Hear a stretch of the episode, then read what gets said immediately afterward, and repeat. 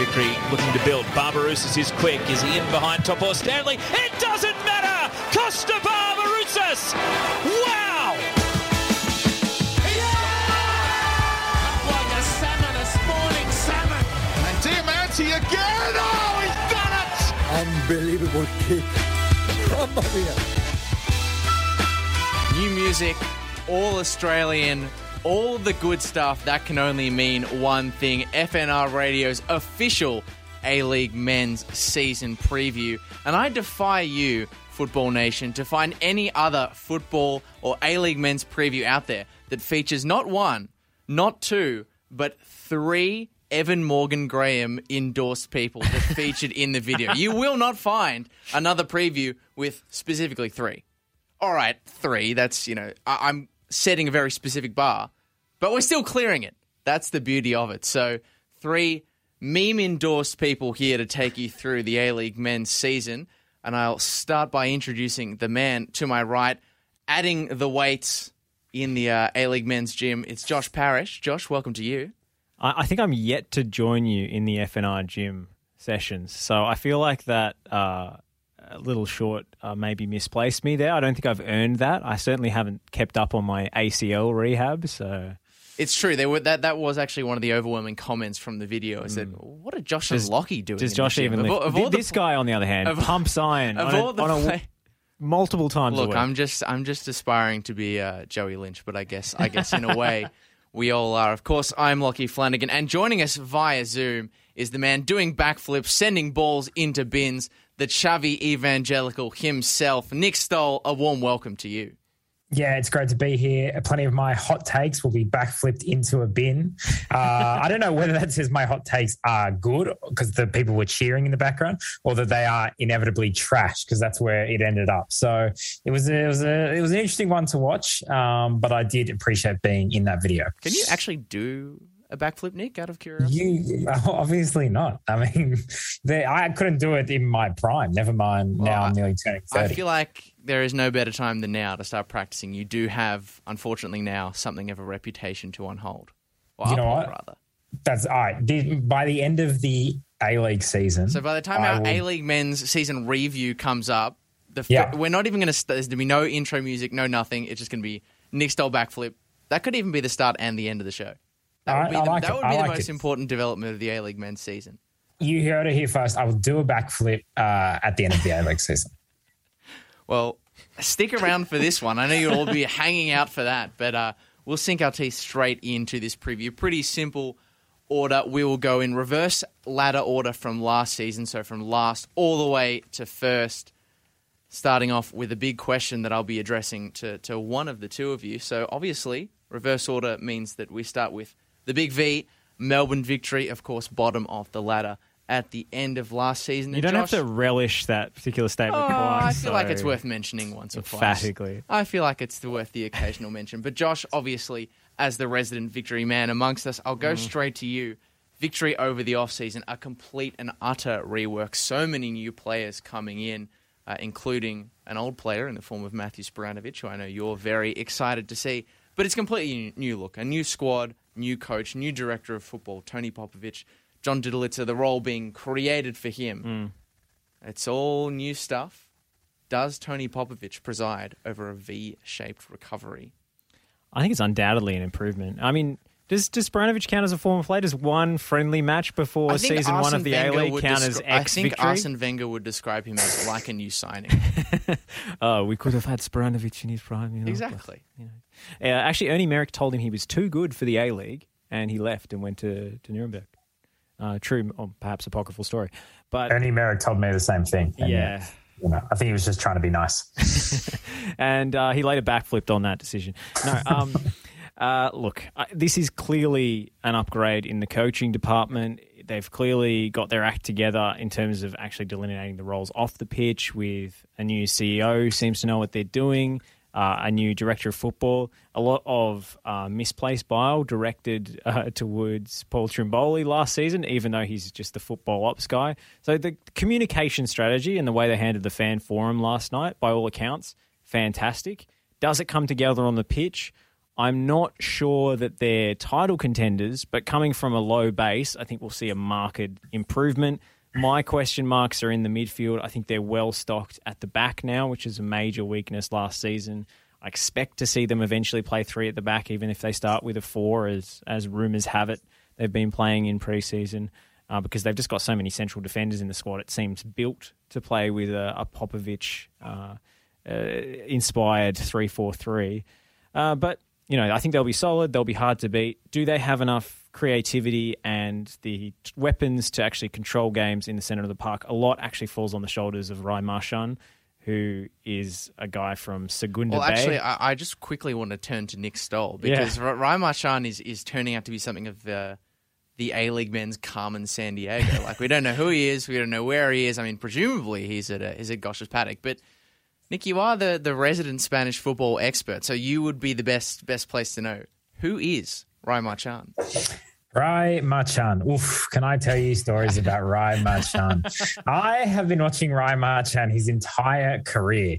His entire career, of course, started, if you just quickly search Google, he's recently come from Andorra, which is best known for a tax haven. So, you know, possibly that will help the team. But, you know, as he doesn't really seem to have a Wikipedia page, I can't really tell you too much more. But, look, who knows? He might be. Transfer market is just taking a long time to load as well. So he might be a great player. He might not. He's 28 years old. He's a Spanish midfielder. That's kind of like hearing that there's a French chef in the kitchen. You presume it's good, or that the other team has a Brazilian, you know, futsal player. You just kind of like, probably they're going to be good. I have no idea. I am very excited about seeing Chris Ikonomidis again this season playing for Victory. I think that could be really interesting. And yeah, is it going to be an improvement on last year? It would be nearly impossible not to be an improvement on last year. I mean, what was it? They lost the derby 5-0 and then lost the next game, the next derby 6-0. How is it possible to not improve on that?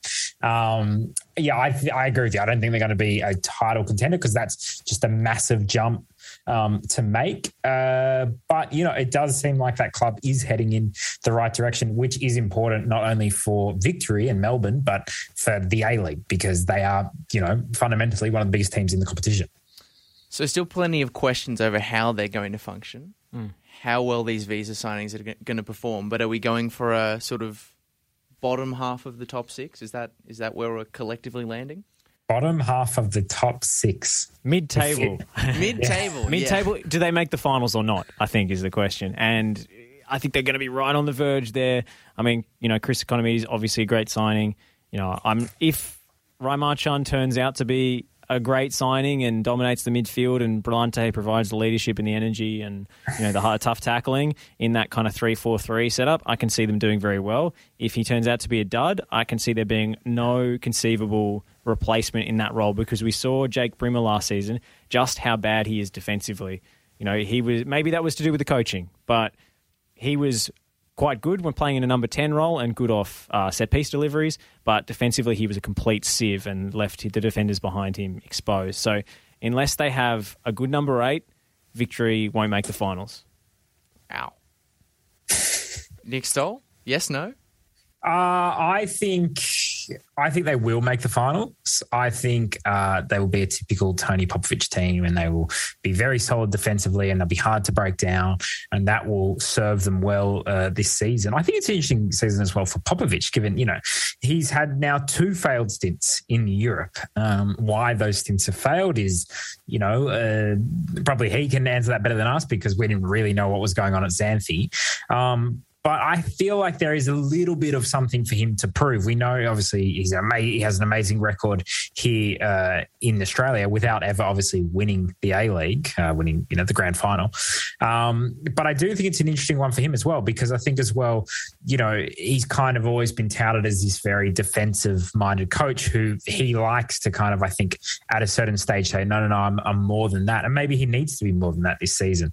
So I think it's going to be a fascinating season. And also I'm really fascinated to see how the fans respond. You know, like I said, it's, you know, peak Victory was what, like average crowds of like 30,000. And now it feels like, you know, it's a long way off that. How quickly do the fans return? How quickly does that all happen?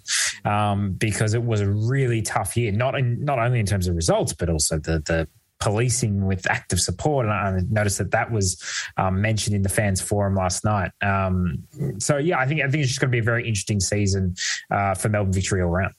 Yeah, certainly they'll be one of the teams to watch. And I think they're one of those teams that also has that sort of massive intangible benefit in terms of the numbers they can bring in. Still waiting to see how consistently they get supported. Depends on how they start and how they continue. But the fact that they've already ticked over 19,000 members for this before the start of the season augurs quite well for at least the fans getting behind them once again. Yeah, the problem they had last season was members not turning up to games. I think they had a problem with the players not turning up to quite a few games as well. But, you know, the membership number doesn't mean anything if those members are so disheartened that they don't even attend the games they've already paid for. And, yes, there was a issue there with COVID and having to pay extra. It was like a weird membership arrangement, and you know it's hard to analyze crowd numbers too deeply when there's obviously the ongoing COVID situations and behind closed doors games and interruptions. But I think there's going to be good vibes around the Victory this season, and as for on-field performance, I think they'll be right in the battle for sixth spot come the last few weeks. Can I just say it's going to be really interesting to see how that first game goes against Western United in Geelong. I think, you know, if Victory go away there, get a good win, the fans have a great time in the away day, that will just set up the season straight away, and I think that'll build positively. Same on the flip side of that.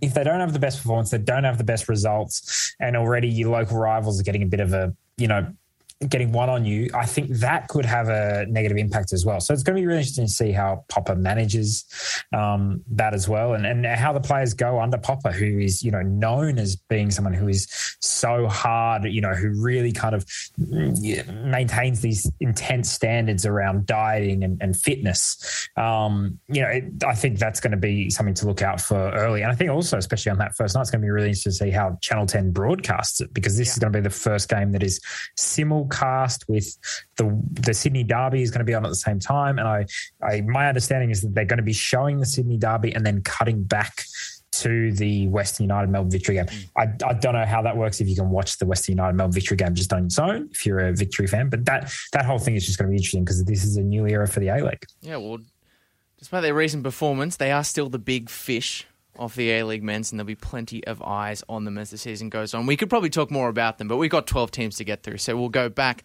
up from the foot of the table. The 11th place Newcastle Jets next on the list. New look. It's a lot of new look teams, a lot of turnover in this offseason. Newcastle Jets, absolutely no exception. Of course, Arthur Papas stepping into the management role, coming back from Greece, and they've got a new look spine.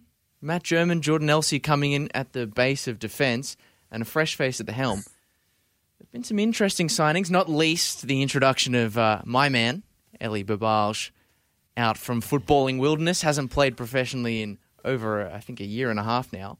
But the game on the weekend, you know, Newcastle Jets, not always a heap of optimism behind them in recent years, but the game against Western United, who some people look on quite favourably at the moment, more on them later, they were very competitive in that game. Yeah. Can they flirt with finals football? I think finals is a stretch, to be honest, but some of these foreign signings look to be quite promising based on that one game. I mean, Miklatadze, the Georgian striker, looks a real player. Obviously, Pena scored that unbelievable free kick. Yeah. So looking at the squad in terms of the local players, it looks pretty average to me. It looks like a lower half of the table A-League team, you know, sort of bottom three, bottom four. But if some of these foreign signings turn out to be massive hits, as hinted at in that game against Western United, then they could propel themselves up the table a bit. I still am yet to be convinced. I'm also not sure about Arthur Papas as an A-League manager in a professional setting. He doesn't seem to last very long anywhere he goes. I don't think he's really created anything sustainably successful over his career, and there might be a little bit more flash than substance there. But I'm excited because I think they're going to try and play quite ambitious football, because you know that's how Arthur Papas sees himself, as a progressive manager who plays attacking stuff. And it could go well, it could go horribly wrong. I still think they're going to be, you know, in the bottom four this season, unless some of these foreign guys really tear up the league. Stoll? Look, nothing to me says a new coach has come in and didn't like what he sees. Like, I think about 13 signings and about 14 departures.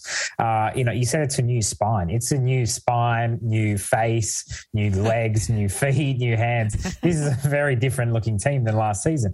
And then obviously that makes sense. They were pretty terrible last season. It's a question about Papas is a really interesting one because obviously, I think everyone now, most people at least revere Ange for what he did at Yokohama. And Arthur Papas, reportedly was very much a big part of that. I think what's going to be really interesting is, Papas, he's we talk about kind of ex-players getting maybe a little bit of a foot up, having a name in the game, and therefore they get the coach opportunity. Arthur Papas is kind of the antithesis of that. He was never a player of any note. I believe he had some knee injuries or whatever when he was young and he never really made it, but he's been, really working on his coaching for years. He is a young coach in what we usually know as coaches, but he's been coaching for 10, 15 years. You guys probably know better than me down in NPL Victoria. Like you say, he hasn't lasted very long. So, does he just build for the short term? Bringing in all these players, it suggests to me that, he's clear on what he wants by getting rid of so many players and bringing in so many new players. But from the bits that I saw against Western United in the FA Cup, I thought there was some signs there that's positive. There's reasons for Jets fans to be excited this season. I think that's really important. And, like I said, with the victory, the first game against the Mariners, you win that. Suddenly, you're really positive. You win the local derby. I think it will definitely be a better season for the Jets. Are they making top six? It's a lot of new players. It's a new coach. That's a recipe that suggests it probably is going to be some instability, some miscommunication. It's going to have some issues. I don't think so. I don't think they'll make the top six. But because there are so many new ingredients there, we don't know. It could be, all the magic that you need to have a really good run and go top four.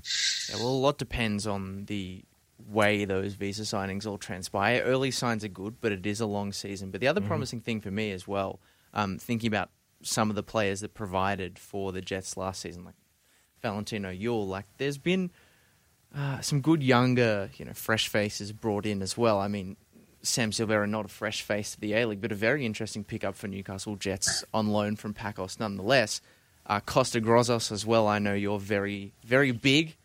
You buy a lot of tickets of I do. Costa Grozos stock.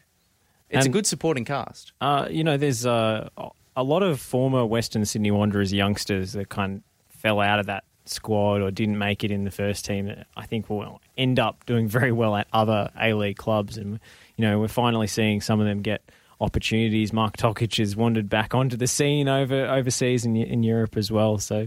I do like Grozos. I like the ideas. I don't know about the execution. Also, this is a team without an ownership group.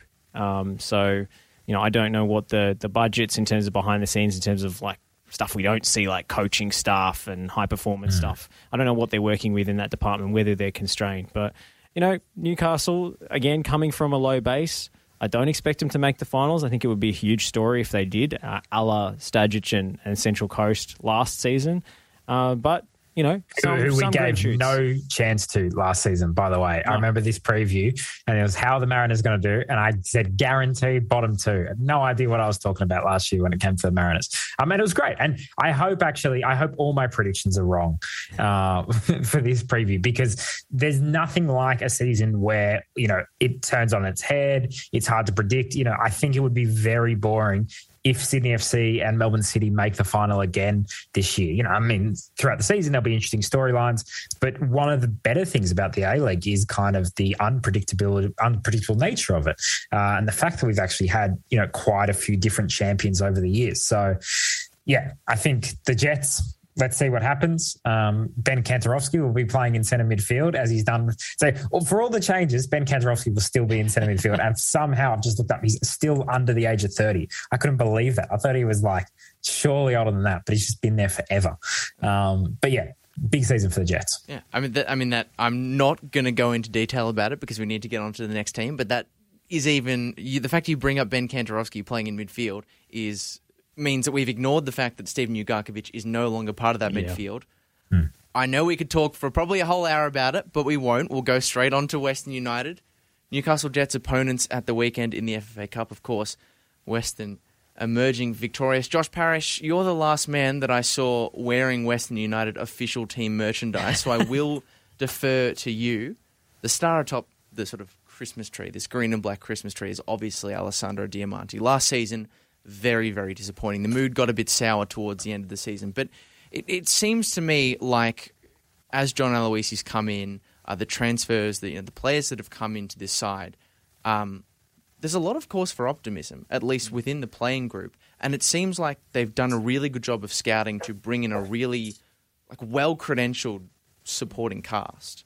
So I guess to that end, my question to you is, does the combination of that supporting cast underneath the star that is Alessandro Diamanti and potentially his last dance, if you'll pardon the expression, push them further up the A-League ladder? I think it does. I'm cautiously optimistic about Western United this season. What tune is that Last Dance 2, by the way? Yeah, Western United are filming a documentary this season, so could it be an Alessandro Diamanti Last Dance style thing? No, a Last Dance implies that you've had some successful dances previously. Alessandro Diamanti, great guy, amazing for the league. He has not won. He has not won the championship. He won the Johnny Warren. You haven't been watching the Instagram stories that I have, Nick. If you don't think he's a good dancer, just saying. No, okay, he's a good dancer. What I mean is, by the Last Dance in the Michael Jordan thing was we've won 5 times. Yeah. This is the last time we'll go for it. All right, you kind of. Made a semi-final, I think, was the best that they've done. And then be like, one more time. Shall we do it for old time's sake? Perhaps I should pose this question about Western United using a different documentary metaphor then. They're filming that doco this season. Usually the Amazon ones are all or nothing. For Western United, will it be all or will it be nothing, Nick Stoll? I think it might be something in between, as it always seemingly is in those documentaries. Is it hard to land a backflip on a fence, Nick? Or... Look, what I'll say is this. John Aloisi has taken over, and I got to work quite closely with John Aloisi during the Euros and the Copa America when I was working at Optus, and he's a great guy, and I've worked with him previously before, and I've spoken to players who played under him at Brisbane Roar and Melbourne City, and even though he had his issues, especially at Melbourne City, he had a lot more success at Brisbane Roar. I think the players actually really like playing under him, and he creates an environment where, the players really quite like him, which... from the sounds of it, is going to be a bit of a contrast to Mark Rudin, who, has his qualities as a coach for sure, but seemingly creating a harmonious environment is not one of them. It seems like there was a lot of tension in that dressing room. So having said all that, a lot of the big personalities have also dropped out. Bessar Barisha is gone, Victor Sanchez is gone, Philip Curto is gone, Gudachenna has gone, which I wouldn't say is a big personality. I mean, Andrew Durante has gone, at least from the playing side. So it'll be interesting what Western United do. And I can't wait to watch that documentary. I actually think it's a great idea to do behind-the-scenes documentaries, and I hope whatever happens, they show it warts and all, because I think one of the big problems with those, I don't know if you guys agree, all or nothing documentaries is they're quite boring when they're getting sanitized. I much prefer the Sunderland Till I Die, this is a disaster and here's exactly how that went down version. I hope their season isn't a disaster, but I do like the transparency of it. So what I'll say is hopefully good documentary and good season. Yeah, look, they need to have a good season. They need to build their fan base. Obviously playing outside of the mythical stadium is always going to be tough, and it's a hard thing to sell. It's a long-term plan, I suppose, and in the short term, there's going to be pain when it comes to attendances and so forth. Look, I was going to say much the same thing as you, Nick. It wasn't a happy dressing room last season, clearly. It just fell off a cliff, and I think morale was a big, big part of that, and application fell as a result. And John Aloisi, whatever you think of his coaching, he's a fantastic person who is going to lift morale in the dressing room, and it's going to be a happier environment. Do all the pieces fit together? I don't know. I was a big critic of Aloisi's at Raw. I thought he relied too much on older players, and the team stagnated and sort of slowly deteriorated as a result. And they've gone out and signed a bunch of 30-plus players again. Diamanti obviously is a great player, but he seems to try and do too much, and the whole team becomes about him, and it doesn't really lend itself to a functional system where he's dropping really deep to get the ball and trying to be all things to all people. You really need him in the final third where he can provide final ball with quality and not playing him all over the park, because it's just an athletic impossibility for him at this age. Briovic, in terms of pedigree, amazing signing, but do they really need somebody with a bit more pace up front? They've obviously got Wenzel Halls and Lockie Wales on the flanks that could complement. Yeah, very, very possibly. You know, there are lots of areas of the team that I think have quality, but do the pieces fit?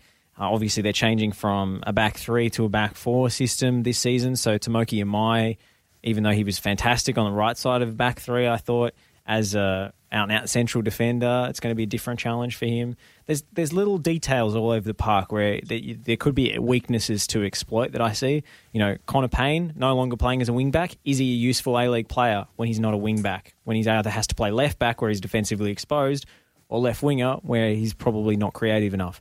So I think this team will get a lot of joy on the counter-attack, but with an older side, you probably want to keep the ball. And I'm not sure if the makeup of this team and the formation that they're going to try and play is going to help them, you know, keep possession and create chances against a set defence. I wonder.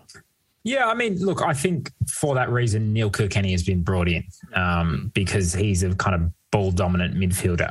So I think maybe that's where I agree. Like, when I look at every A-League team, pretty much, you look at every team and you say, oh, you got some good patches, and you got some big holes. And I feel like maybe that's the salary cap. Maybe that's just the level of kind of talent that you can get, because your best players will go overseas and you'll kind of be getting players who are maybe good from overseas but not maybe declining a bit due to age or whatever it is. But, you know, I will say, for example, on the Dylan Wenzel-Halls, I'm kind of interested to see how he goes, because I thought when he was best at the Raw was when he had that partnership with Scott McDonald, you know, a kind of a very intelligent, you know, forward who wasn't as quick but moved in the right areas, allowed, you know, drew defenders away for Wenzel-Halls to expose the post. Priovic, I hope, does that for Wenzel-Halls, because I think it'd be great to see Wenzel-Halls have a really good season. And it's an important season for him. You know, he's 23 years old. You know, from all accounts, he's quite a confident guy. But, you know, if he has desires to be a Socceroos striker or go overseas, this is the real season that he probably at 23 needs to, you know, hit 15, 20 goals to make that move, to show that he's of that caliber.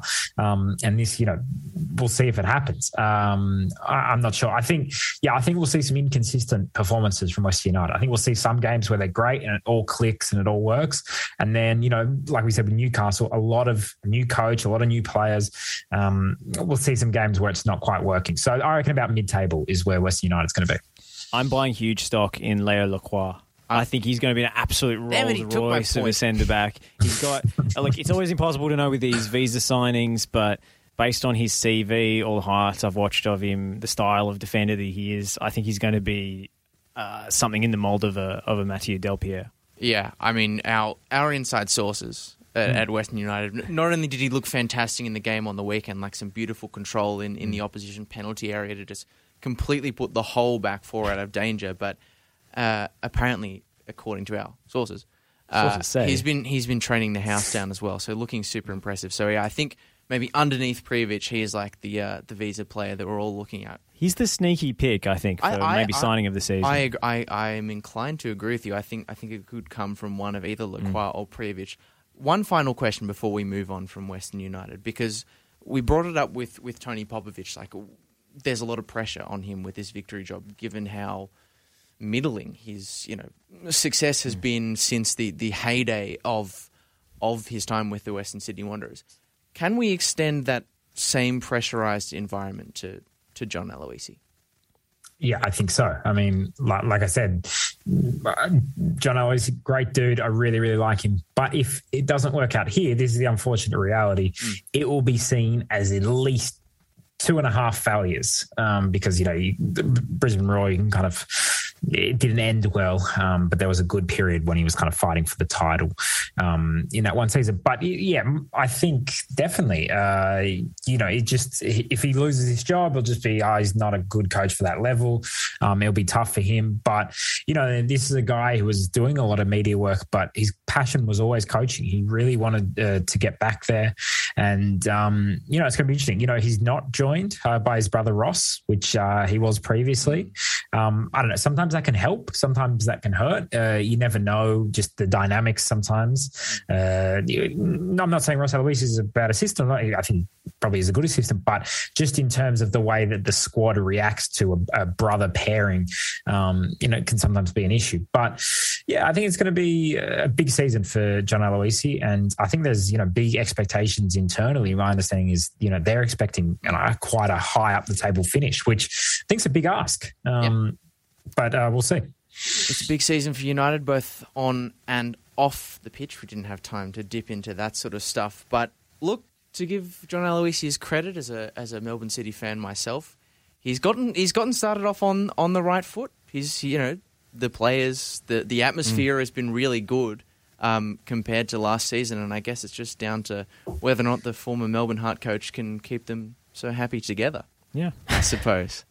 Moving on to Perth Glory very swiftly.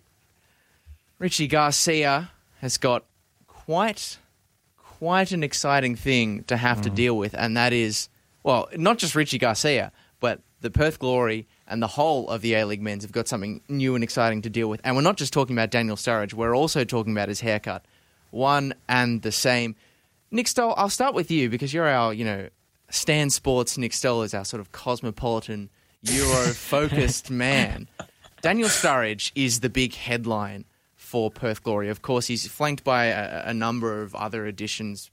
Brad Jones, Aaron Calvo, Jack Clisby, you know, some good squad players. Brandon O'Neill, probably the most exciting in terms of how he works into the team. And of course, you've got Sardinero as well. But I put this question to Josh before, and I'll put the same one to you. Daniel Sturridge, undoubtedly for the Perth Glory Football Club, he's an amazing signing for the club. Will he be a good signing for the team? Well, look, the first thing to note is that, yeah, like you say, it's super exciting that he's here, and I think that's given a real boost probably to the league and to Perth Glory. And, you know, I think he's been a great personality for the league. I think, you know, it's been very entertaining, which is important. But my big reservation is he hasn't played, I think, 5 straight league games since 2017. This guy has a lot of injuries, and you are investing a lot of money into a guy. You know, this isn't when Del Piero came out, he didn't have a lot of injuries. He was just old. So that was kind of the risk you were taking. He was relatively fit. He just wasn't capable at the same speed as he used to be. You know, Daniel Sturridge, my biggest concern is that he doesn't play, you know, more than half the games of this season, because then you've paid a lot of money to a guy for him not to play, and then you know there starts to be a bad feeling around the club. And, you know, Perth previously have claimed that they, you know, didn't have money, and I believe Tony Sage asked the other owners for handouts and that kind of things at different stages in the season. So that's not a great look. You know how it impacts the team. You know, from all accounts, he's a good guy, and he's going to bring it into. I don't know how it works with Bruno Fornaroli up front. They've still got Andy Keogh.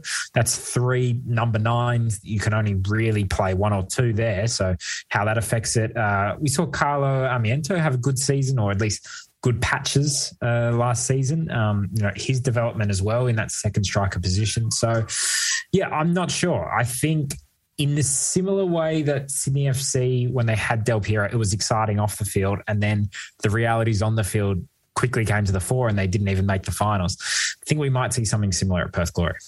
Josh, it's a really good point raised by Nick. There's just so many attacking options for Richie Garcia to have to figure out how to integrate. Maybe he's helped by the fact that, you know, Daniel Sturridge won't necessarily be playing week in, week out from the get-go. It's just been such a long time since he's played regular football. But, A, Richie Garcia has to think about how he integrates all those forward players into a sort of front three system. But he's also got to think about who slots in behind that. And that, to me, is almost a bigger question than the striker position, than the front three, is who is the supporting man behind those attacking talents. Obviously, in seasons gone by, it's been done very well by, of course, Diego Castro. But I'm worried that maybe this season for Perth Glory, I think they'll be exciting. I think there'll be plenty of goals. I think they'll be one of the teams to watch in the league because there'll be goals at both ends. But I just wonder that as a collective, if the absence of Castro just leaves a power vacuum that is just not going to, like, that Garcia is not going to be able to sort of push himself away from. I think he might find himself sucked into it. There's a complete unbalance in the squad. I don't think Keogh, Fornaroli and Sturridge can play in the same team. I think Keogh goes to the bench again and is probably overqualified for the bench, maybe not at this stage of his career, who knows. It looks like a 4-2-4 to me, which is the kind of Garcia kitchen sink kind of total lacking in subtlety, but lots of attacking, but it ends up being crosses launched at the box over and over again. Sardinero, I guess, is a winger, we're told. He was also plays as a striker. I don't know whether he can play inside. Sardinero has been the player that some have pegged for being that number 10 when the need arises, but... He's not really number 10. Exactly. As most people have pointed out, it's not actually a position that he's played over the course of his career. So it's a big risk to be trying to shoehorn this visa signing into that position. As the Spanish football expert, I've never seen this guy really play unless he actually got some minutes from two so far with Spanish players. That's unless he played some minutes from Hatafe when I actually saw Hatafe in person. They got smashed 6-0 by Barca, Vamos. And, you know, if he did play that day, well, it didn't matter. But the important thing is looking at his profile on transfer market, he's the centre forward. That's what they say. He sometimes plays on the wing. But, yeah, again, that's a bit of a weird signing if you've got Fornaroli, Keogh, Sturridge and Sardinero, who traditionally is a centre forward. And I'm assuming hasn't come all the way from Spain, you know, at 31 years old to play out a position. That would be... I don't think that. So how Garcia balances this all out, this actually is starting to smell a bit of a disaster to me. I'm sensing a collective air of concern, and I'm also conscious of time. We've got to push the pace through the other 8 teams. I should caveat that with Brandon O'Neill being a fantastic acquisition. But again, hometown boy as well.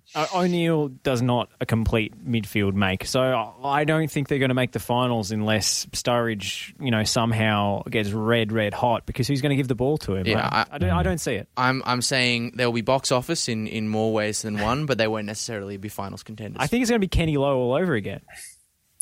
You know what? Decent blokes. Hot take. Prove me wrong. I'm going to say bottom 2. Oof. Wow. Oof. Prove me wrong, Perth. Prove me wrong. Spanish like the Mariners football expert last Nick Stoll goes bang. I'm sure that won't be the last hot take of the evening. All right. We'll push the pace up the table. Western Sydney Wanderers finished last season in 8th. Carl Robinson, as if he didn't have enough toys to play with already in this squad, he's been given a whole bunch more. We're talking Steven Ugarkovic, Jack Rodwell, like some just incredible names. He's got all these toys to play with. Can he get them playing together nicely, Josh? Yeah, I think he's almost spoiled for choice here. I mean, there's literally no excuse for Carl Robinson now. It has to work. They have to be title contenders, not just finals contenders. He'll find one. Find one. The guy can talk his way out of a straitjacket. It's crazy. He's the best media performer in the country in terms of answering the question that he wanted to answer, not the question that you asked. He sort of speaks for so long that you forget what you asked in the first place. He's real. I think he could, be in like one of those Ocean's 11 films or something as the front man who's a distraction. But look, he's got Ugarkovic and Terry Antonis, two of the best midfielders to have played in the A-League in terms of progressing the ball, in terms of creating chances. Like, if he plays Jack Rodwell and, Keanu Backus ahead of them, I will be very angry.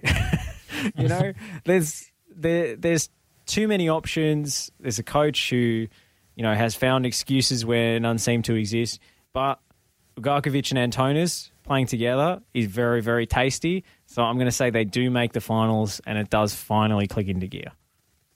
Yeah, I just think they've got too much quality now. Yep. I think questions over the manager aside, now I wouldn't be shocked if things don't start very well. Maybe that Carl Robinson's position is under threat, but there is just so much meat in this squad, like not just from a starting 11 perspective, but on a bench. Like that, they could almost field 2 competitive 11s with some of the players they have at their disposal and some of the young players that have come in as well. I'm really excited to see what Rami Najarine can do after he performed so well on loan at Newcastle Jets last season. So I'm interested to see what kind of scope he can get. I think just by the sheer weight of numbers, Western Sydney have got to make the finals this season. Like, they just have to. They just have to be in my top six for no other reason than an embarrassment of riches. I think they might be top four in my preview. I think they'll be fourth. Stoll? Look, I agree with everything you guys said. It's a great squad. You talk about the midfield, and we talked about documentaries before. Jack Rodwell, is he playing for the Wanderers? He's training with them, so he hasn't signed yet. Okay, no official announcement. Look, I'll just say on Jack Rodwell that, good luck to him. I just hope that the Wanderers don't offer him too much money, because I don't think it's worth the risk. I don't think he's a big enough name that, like, I know a lot of football fans. I don't know anyone who's like, let's go to Parramatta to go see Jack Rodwell, age 30, who we haven't even seen for about 8 years. And, like you say, they've already got a good midfield in Antonis Ugarkovic, Petratos as well. What happens to James Troisi? He wasn't great last season for the Wanderers, but, when he's at his best, he is good. But there's all these issues regarding, vaccination and based on his Instagram stories, Nick Stoll, I don't think James Troisi's A-League career will be an ongoing concern. I think we defer to Jose Mourinho and we say we prefer really not to speak. We are in big trouble. I haven't been following James Troisi on Instagram, and sounds like that is a good thing. I've avoided that. But it just... like, this is one of those things that we from the outside don't see and could be having a massive impact on the squad. In fact, as far as, I was told, in fact, one A-League coach was refusing to at least get the kind of your mainstream vaccines, if you like, your Pfizer, your Moderna, your AstraZeneca, and that seemingly was going to have an impact on the season as well. So it's just an interesting thing, I guess. Like, we try and do our preview, but there's so many like intangibles that we can't see right now that we don't know that will be having an impact, within the dressing room and eventually out on the pitch. Yeah, I think the midfield composition for this side is for me, just to put a point through the Western Sydney Wanderers. I think it's all about how that midfield gets balanced, how they work together, and how they can play. Because the other player we haven't mentioned ahead of that midfield is Tomo Hamed. And if he can do what he was doing with the Phoenix... Good signing. Towards the end, it's a great signing. And if that midfield behind him can start to really supply the forward line, get balls into Hamed, like that could take them from, in my book, a team that finishes top six just on the weight of numbers to like a potentially devastating team, like seriously threatening the upper echelons of the table. But we'll leave it with Tomo Hamed and we'll go straight to his old club, the Wellington Phoenix. It has been an absolutely topsy-turvy time for the Wellington Phoenix, for the Knicks in the off-season. They've lost the big man, the iconic Stephen Longpins Taylor. Does the loss of this man, as well as a host of many other players, send them down a peg or two over the sort of plucky overachievers that we've seen in recent seasons from the Knicks? The whole spine has been ripped out of this team. I mean, Stephen Taylor's gone, he's retired. They've lost Ulysses Davila, who I thought was, if not the best player in the A-League, one of. And obviously they've lost Hamed as well. So, look, we underrate the Phoenix every year. They surprise us every year. But this squad is threadbare. It looks terrible to me. I mean, there's a lot of young players. Maybe some of them will come through and surprise us. I like Luca Pursho. David Ball's an intelligent forward who brings other players into the game and, makes these decoy runs that opens up the pitch a bit. But, look... they're not working with much in terms of like name recognition there in the squad. You're going to have some big seasons for some inexperienced players for this to turn out well. And I think, the expectations are always low for the Knicks, but I think they've really dropped a bit considering the players that have left the squad this season. Where are Wellington based this season? Are they still going to be based in Australia this whole time because of the border situation? I think there's a trans-Tasman bubble, is there not? Okay, all right. It's it's complicated. It could change at any moment. Look, as I'm sure everyone is aware, I am sick of hearing about the rules of COVID and borders and where we can go and where we can't go, and so I just needed to confirm. But Look, I think one player that I'm very interested to see is this Ben Old, who ironically is young. I think he's 19 years old, but they talk about him quite positively across the ditch. They're quite excited by him, and we saw a lot of good young players come through Wellington the last few years. So, that's going to be an interesting one.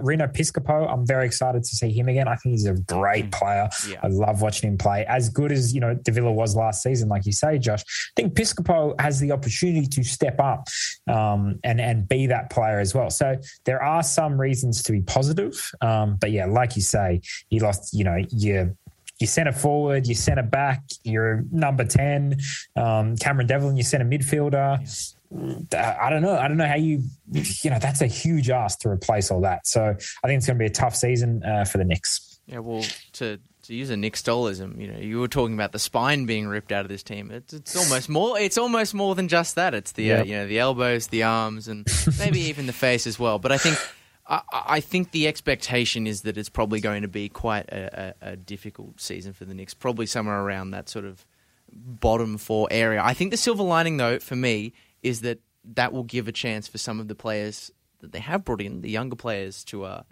step up. And I think Kiwi youngsters. This is good for the New Zealand national team. Not just Kiwi youngsters though, Josh. I think the fact that Luca Purusho is coming back, and being involved, I think he'll become a real potentially leading light in this team. Of course, Nicholas Pennington is someone that people have got big raps on, and I just want to give a shout out to Matthew Bosanowski, who has been this North Macedonian man mountain who has been killing it in the NPL reserves for Melbourne Victory, and might even wind up with a starting berth for the Phoenix as the season goes on. I've got massive raps on him. I mean, we did watch him in NPL 3. You've watched. We did watch him in NPL 3, but I'm just, pinch of salt. But throwing in the obligatory youth watch. He looks good. He looks good, I have to say. He looks solid. So, bit of trepidation for the Wellington Phoenix. Moving on to MacArthur, and me oh my. It has been such a massive off-season for me. I know every A-League club has had a big off-season, but MacArthur doubly, even triply so. There have been so many big names coming into this side, not least Ulysses Davila, Tommy Urich as well, Jordan Much coming across from the Western Sydney Wanderers. But amidst all those star-studded signings, there has been turbulence aplenty in pre-season results, in coaching situation, in squad harmony. How do we even begin to make sense of what is MacArthur FC at the moment? They've been getting spanked in preseason. Yeah. And, lots of players unavailable. Their captain retires due to injury on the eve of the season. Assistant coach Mark Milligan resigns from his position on the eve of the season.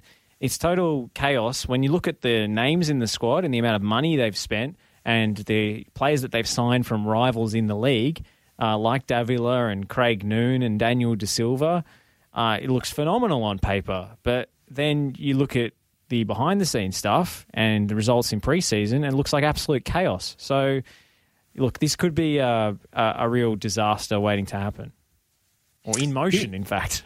Yeah, I think that's exactly right. I mean, look, they're a great squad. Davila, De Silva, Tommy Urich, Craig Noon.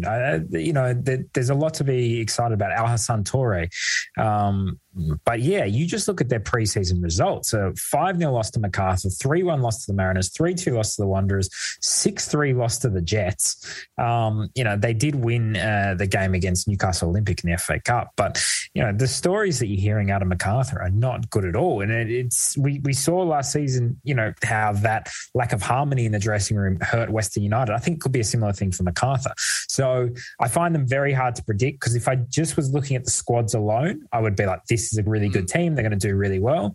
But you don't want to read too much into preseason, but just, some of the things that we're hearing out of there about disharmony and people leaving and, issues with the management and stuff. I don't know. I think it could be a very tough season for MacArthur, who, I think really needed to build in their second season. They didn't break through, I would say. They did well last season, in terms of results and stuff. They did okay, I guess. But they didn't break through in terms of fans and really being a massive, great addition to the league.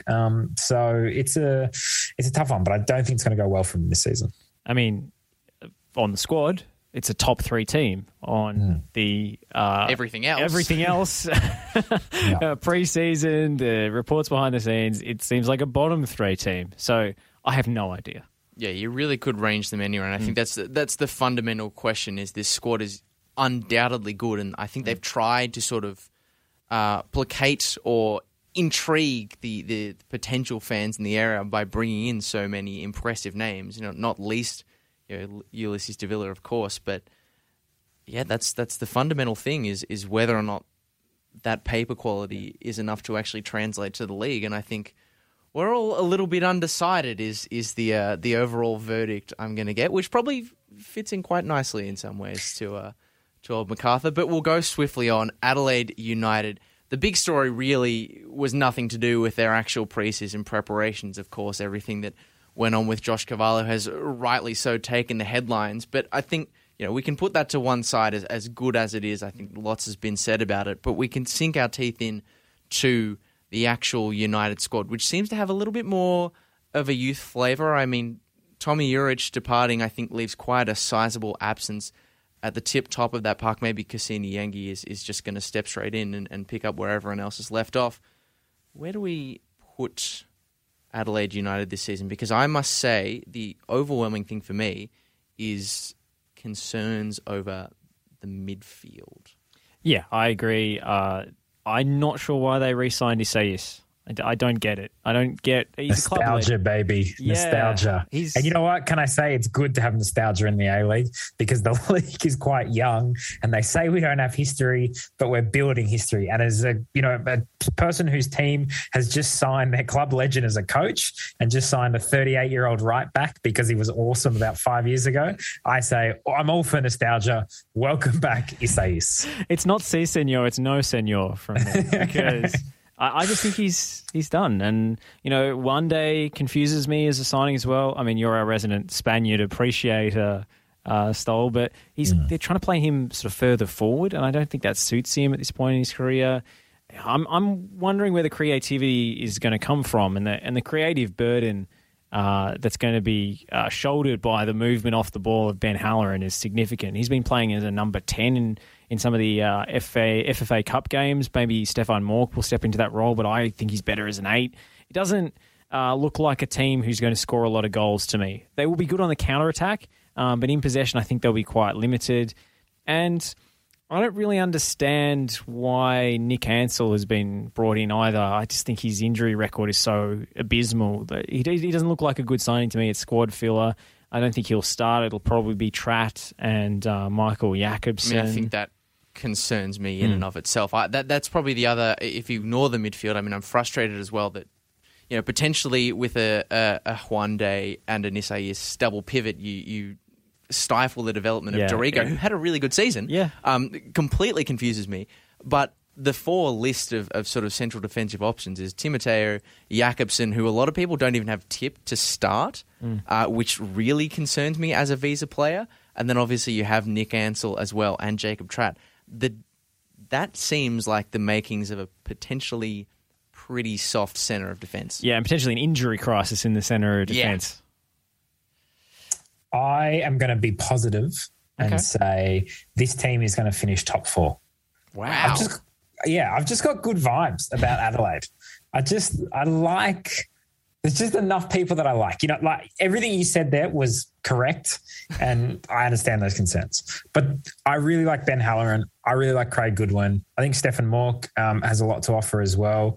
It's a huge season for George Blackwood coming back to Australia. He needs to perform because what they've lost is obviously they've lost Al Hassan Torre, who didn't actually play all that much last season due to injuries and whatnot, and Tommy Urich, who had his own issues last season.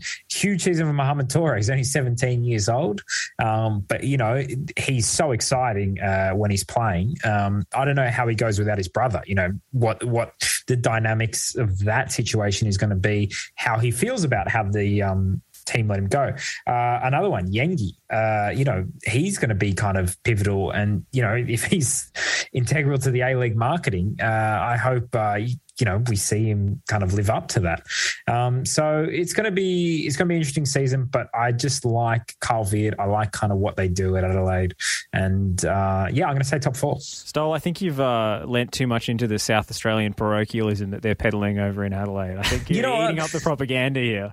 I like it propaganda. I like, you know, you being a team where South Australians. I mean, to be fully fair to Nick, I think if you were deciding a team to be surprisingly successful on vibes alone, I think Adelaide probably is a good pick. They've got fair. Amazing kits. They've had amazing stories in the off season, and they do have that parochialism as well. So Nick's logic, or Nick's prediction for his logic, is quite good. But maybe functionally, we have potentially other ideas. Sorry for absolutely bodying you. I have them outside the six. I have them in probably 7th or 8th place, to be honest. I just think they're too limited. I think they're too one-dimensional with the counter-attacking and the midfield. And, yeah, that's why I think the midfield is only going to exacerbate that transitional reliance, and that's going to be a big problem against the better sides. That's why I do backflips and you guys just lift weights, all right? True, you guys are all about functionality, and I'm about belief and dreams. The football and vibes. Nation is already counting down the days until your first official recorded backflip. The science of belief with Nick Stoll. Expect a backflip, done. And we'll be expecting plenty of backflips and exciting celebrations from Cassini Yengi, but we'll head into the top four. Brisbane Roar, the Moon Man, still in charge. Of course, they will have to deal with the big loss of this off-season for us, or for the people who have stock in Warren Moon, which is the outgoing of Riku Danzaki. But I've seen very ranging opinions on Brisbane Roar in this off-season. I've had some people who flirt with the idea of them not just being in the top four, but even pushing further than that. I've had other people put them in the bottom four. So I'm a bit at odds and ends with the Brisbane Roar. I like them, but I need you two to help me make sense of it. Who wants to start? I am really big on Roar this season. I think Warren Moon has proven himself to be a great coach and a great eye for talent in NPL Queensland. They've looked great in their FFA Cup matches. They seem to have a cohesive idea of how they want to play and how these players integrate. I think Steinman is a terrific signing to shore up the midfield there. Akbari is absolutely smashing it. I think this team is underrated based on name recognition index alone, and they're going to play good football. Cannot wait to see Jez Lofthouse do some stepovers. I'm all aboard the Brisbane Roar hype train. I'm putting him 3rd place. Ooh. Wowie. I like it. Yeah, I agree. I think you're right. You look at this squad and you go, there's not any huge names in there, but they did really well last season. I think Warren Moon will build on that this season. You know, there's some exciting signings like Luka Ivanovic. Like, you know, it's always exciting to see a player that you think would be good if he just got more game time, and then it's exciting to see him go to a club where you think he will get more game time. So that will definitely be one to watch. And I think they'll surprise a few people. I definitely think they'll be top 6 this year. Yeah, I think the main thing that's costing them, Josh, as you sort of alluded to, is just the fact that some of these signings are registering quite low on the name recognition index. But Warren Moon has almost got a track record at the moment of maximizing players that come up from the semi-pro leagues, young talents as well. I mean, we've seen what he was able to achieve with Dylan Wenzel-Hawes. Ramat Akbari, since he's moved across from Victory, you know, hasn't always played consistently, but has definitely looked like a super player in patches. And the exciting thing for me with Luka Ivanovic is that I can see him very easily following a similar trajectory to that of Wenzel-Hall at Brisbane, because this isn't a loan signing. This is permanent. Like, he is there the whole time, and they've got him to play with. And I just like some of the other players that they brought in. Like, Mile Uznic was, you know, he's probably more of a PNP player, but I think he can do exciting things coming back. Jez Lofthouse, I know Josh has got big stocks, and Henry Hoare coming up from South Melbourne as well. So they've definitely leaned, maybe taken a leaf out of Adelaide's book and leaned into that Queensland parochialism maybe a little bit. I don't know why I'm buying into the Queensland propaganda, but you know, ignoring the South Australian. Maybe I've got some sort of inherent bias that I've acknowledged. So I was putting Brisbane pretty high in my predictions to the surprise of people last year. I think we're all collectively ready and willing to do that again. Yeah. All right. Yeah. Brisbane Roar, top 4 back-to-back. You heard it here first. on FNR's A-League preview. Into the top three, Central Coast Mariners now. This is an interesting one, a very, very interesting one.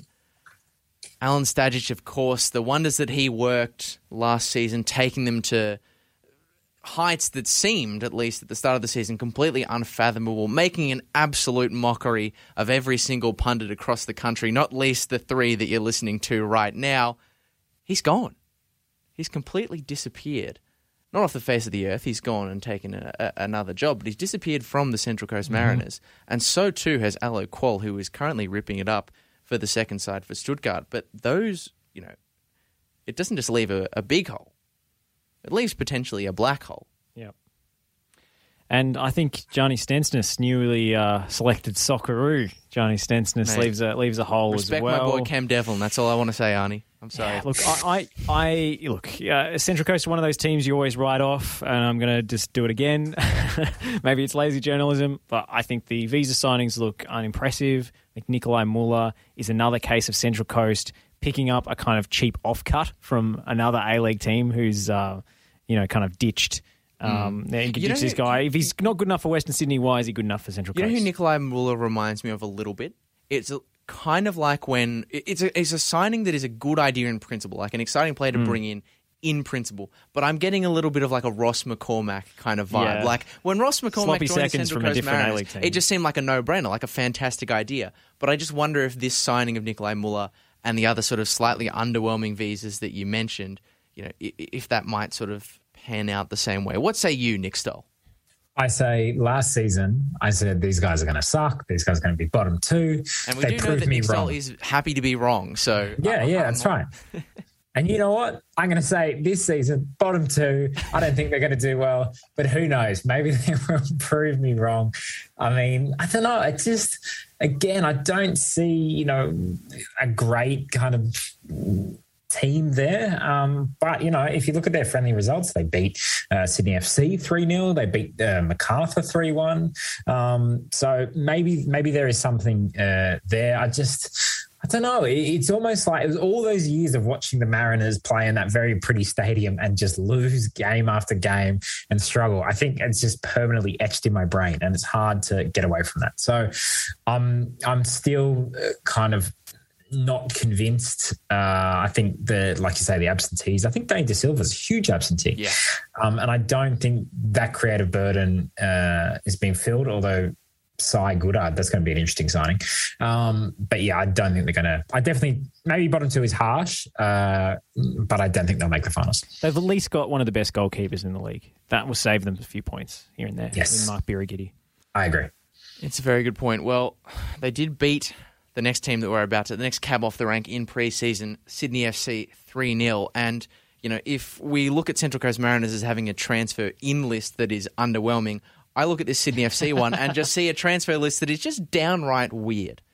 Max Burgess, James Donachie, Connor O'Toole and Elvis Kamsoba is a very obscure list of players to bring in ahead of an A-League season. I mean, Max Burgess probably the most exciting of all of them, but you know what it feels like? You know when you get a Panini stickers in a World Cup and it's just like the most random selection of players? Like, it feels like that's how they did their signings. They were just like, all right, you have to go. That's a good one. Your mum's bought them for you or something and you have to open them in front of it. It's like, oh, yes, James Donachie, yes. You're like, exactly what I wanted. Exactly. No, but some of it's like, oh, that's a good one. Okay, that's a bit of a weird one. Oh, okay, him. All right, never really heard of him. All right, yeah, cool. Oh, that's another good one. So that's what I feel like. Maybe that's crazy. As crazy as that list of ins is, and it to me, it doesn't feel like that. Those additions bridge the gap between them that exists between them and Melbourne City at the moment. Interested to get your thoughts on that as well. But the only other thing I'd say is, as weird as that lineup is, Elvis Kamsoba, the weirdest one of the lot, has been killing it. In pre-season, I don't know what to do when I look at Sydney FC at the moment, but I just don't see them with who they brought in bridging the gap to City above. Kamsoba is going to be in a role that suits him better as a sort of bit part substitute player and a guy who works hard defensively for the team. I think that's an underrated part of his game. But yes, he was such a figure of. He basically summed up what is wrong with Melbourne Victory. We know this guy is not good enough to start in the A-League, starting in the A-League every week. But I think that probably the fan reaction to him really weighed heavily on him and impacted his performances. So I'm glad to see him in a different environment and hopefully excelling. Max Burgess, I've missed watching him in the A-League. I think that's a great one.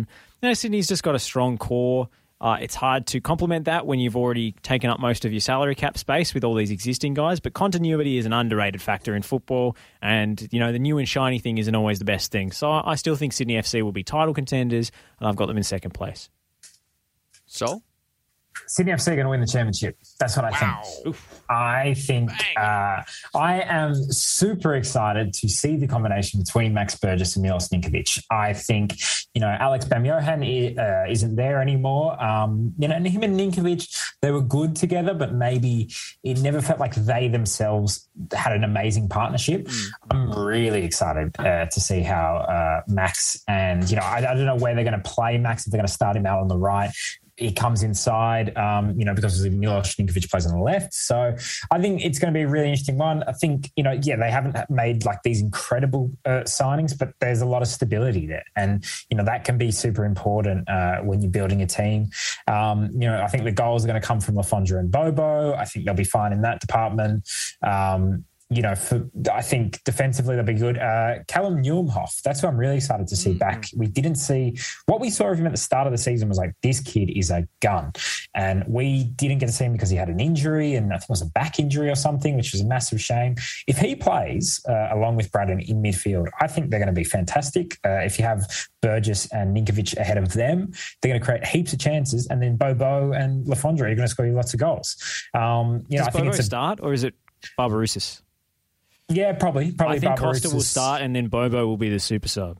Look, I'll be honest with you. The reason I want Bobo to start is because I think he has a really good song that the Sydney FC fans sing about him. Always believe in Bobo.